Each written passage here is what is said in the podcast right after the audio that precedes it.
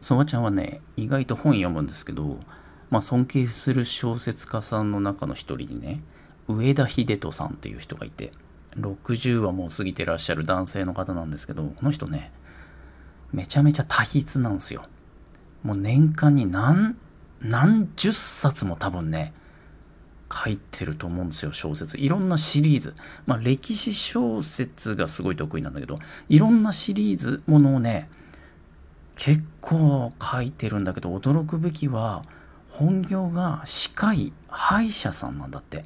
歯医者さん、まあ、60過ぎてらっしゃるから、そんなにね、頻繁にそっちの仕事を忙しいわけじゃないのかもしんないけど、にしても、専業作家さんだって、もっと筆の遅い人がいるじゃんもうね、あのね、まあ、うち、彼の作品のうちね、日雇い浪人生活録シリーズっていう、金の裏表とか、金の悪夢とかね、そういうタイトル、お金のほにゃららっていうタイトルのシリーズがあって、まあ、江戸時代の、えっと、お金と政治のこの裏側のドロドロしたこう策略とね、暗躍する感じ、うん、その蝶々発信のやり取りを書いた小説シリーズ、えー、日雇い浪人生活録シリーズ、これ大好きで、ね、まあ、あの、歴史は大の苦手なソワちゃんですらハマって、これはね、楽しみにしてんだけど、これ今シリーズ10巻かな？出てますけど、小説。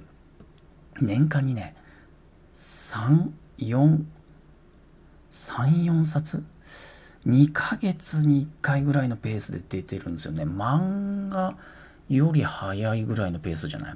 しかもこれだけじゃないからね。シリーズものの歴史ものね、いくつ ?6 つも7つも、なんか連載も持ってるって聞いたことある。とんでもないバイタリティのおじじ、じじって言っちゃったおじい様ですよね。60代だからまだ若いけどね。すごい。上田秀人さんね。まあ、この、日雇い浪人生活録シリーズはね、歴史に弱い人でも読めるはずなんで、まあよかったらちょっとね、読んでみてほしいなって思うんですけれども。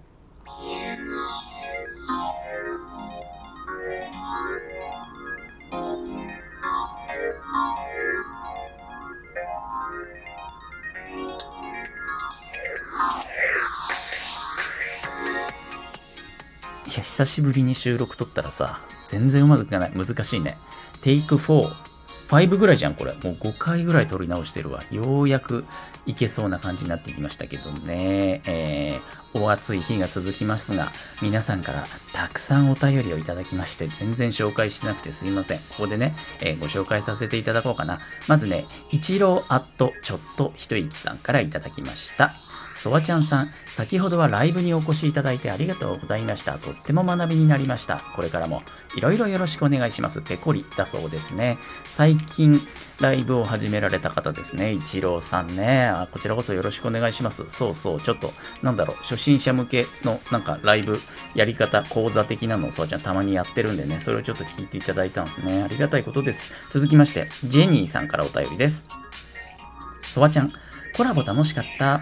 とっても嬉しくて、ソワちゃんの枠が終わって速攻で枠上げちゃった。ごめんなさい。よろしかったらまた寄ってらしてね。ジェニーも遊びに行くね。ありがとうございました。だそうです。ジェニーね、ありがとうございます。こちらこそね。そうそう、ライブでね、あの、コラボ、ちょっとね、やらせていただいて、まあ、突発的に上げていただいて、はいはい、あの、ジェニーさんの枠で喋らせていただきました。ソワちゃんね、お邪魔しました。その説にはね、うん、温かく迎えていただいて、コラボ難しいからね、うまいこと盛り上げつつね、リスナーさんも普段と違うから、アウェイな状態でどこまで攻めていいのかっていうね、あまた楽しかったんで、ぜひ呼んでください。ありがとうございます。続きましてお便り、中東ハーフ、ダルちゃんですね。ありがとうございます。今日はありがとうございました。嬉しかったです。ありがとう。わざわざお便りありがとうございましたね。ダルちゃんもライブいつも来ていただいてありがとうございます。またぜひ聞きに来てください。続きまして、えー、DJ ガチャバさん、お便りありがとう。お疲れした。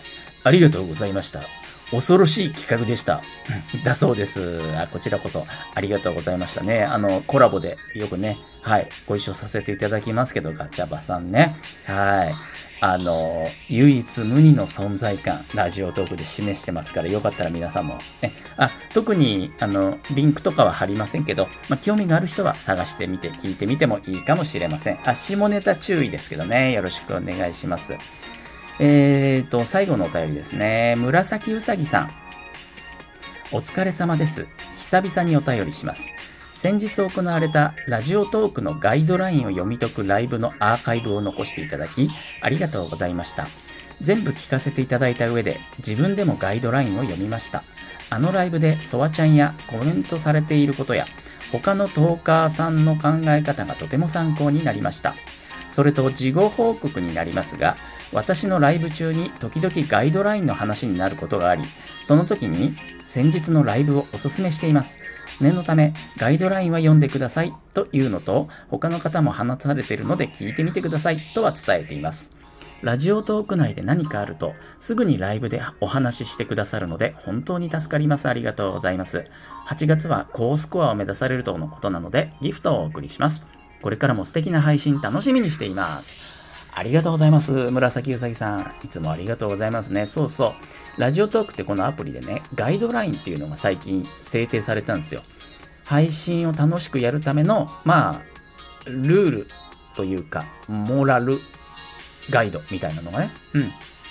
まあ今まで全然そういうのがないのに、治安が保たれてたっていうのがすごい逆にすごいなって思うんだけど、まあ人も増えてきたっていうことなんでしょうね。ようやくそれが制定されて、で、それが発表になった日かな？に、まあちょっとね、長文を読むのも大変だろうし、その、ね、解釈の仕方も人それぞれだろうと思ったんで、そばちゃんがライブでガイドラインをまあ、一緒に読み解いてみましょうっていうライブをね、やったんですよ。それをね、うさぎさんがアーカイブ聞いていただいたそうで、しかもなんかね、ご自分のライブで、まあ、宣伝というか、そばちゃんのこともね、紹介いただいたみたいでありがとうございます。ね。そうなんですよ。まあ、あれはね、こう、要は、エログロナンセンスなことはあまり言わないようにしようとか、差別的な発言は控えようみたいなね。うん。まあ、そういうことが、まあ、ごく当たり前のね、一般的なことが書いてあるから、まあ、普通にやってたらね、みんな守ってると思うんですけど、まあ、逆に言えば、ああいう最低限のルール、モラルを守ってない人は、そもそもガイドラインなんて読みに来ないよね、きっとね。うーんっていう気もしましたけど、実際になんかね、そんなことを喋ってる人をね、ちょっと見かけましたよ、ライブで。うん、まあそういうの、そんなの基本的に俺読まないんだよね、みたいなこと言ってる人もお見かけしたのでね、まあ効果のほどは定かではないですけど、とはいえね、なんかあった時に、いやいや、ガイドラインにちゃんと書いてあるでしょっていうことが言えるっていう意味でもね、うん、そういうルールがどっかにこう掲示されるっていうのはね、全然いいことだと思う。しかもね、なんかそんなにね、むちゃくちゃに、この、言論統制するような、無茶なガイドラインでは全然なかった。なんか、とても、えっ、と、好感を抱くような内容というか、うーん、みんなの自由度はしっかり守ると。もちろん自由に好きなことを発信していい。それが大前提にありつつも、人を傷つけちゃうのは良くないから最低限ここは気をつけようねと。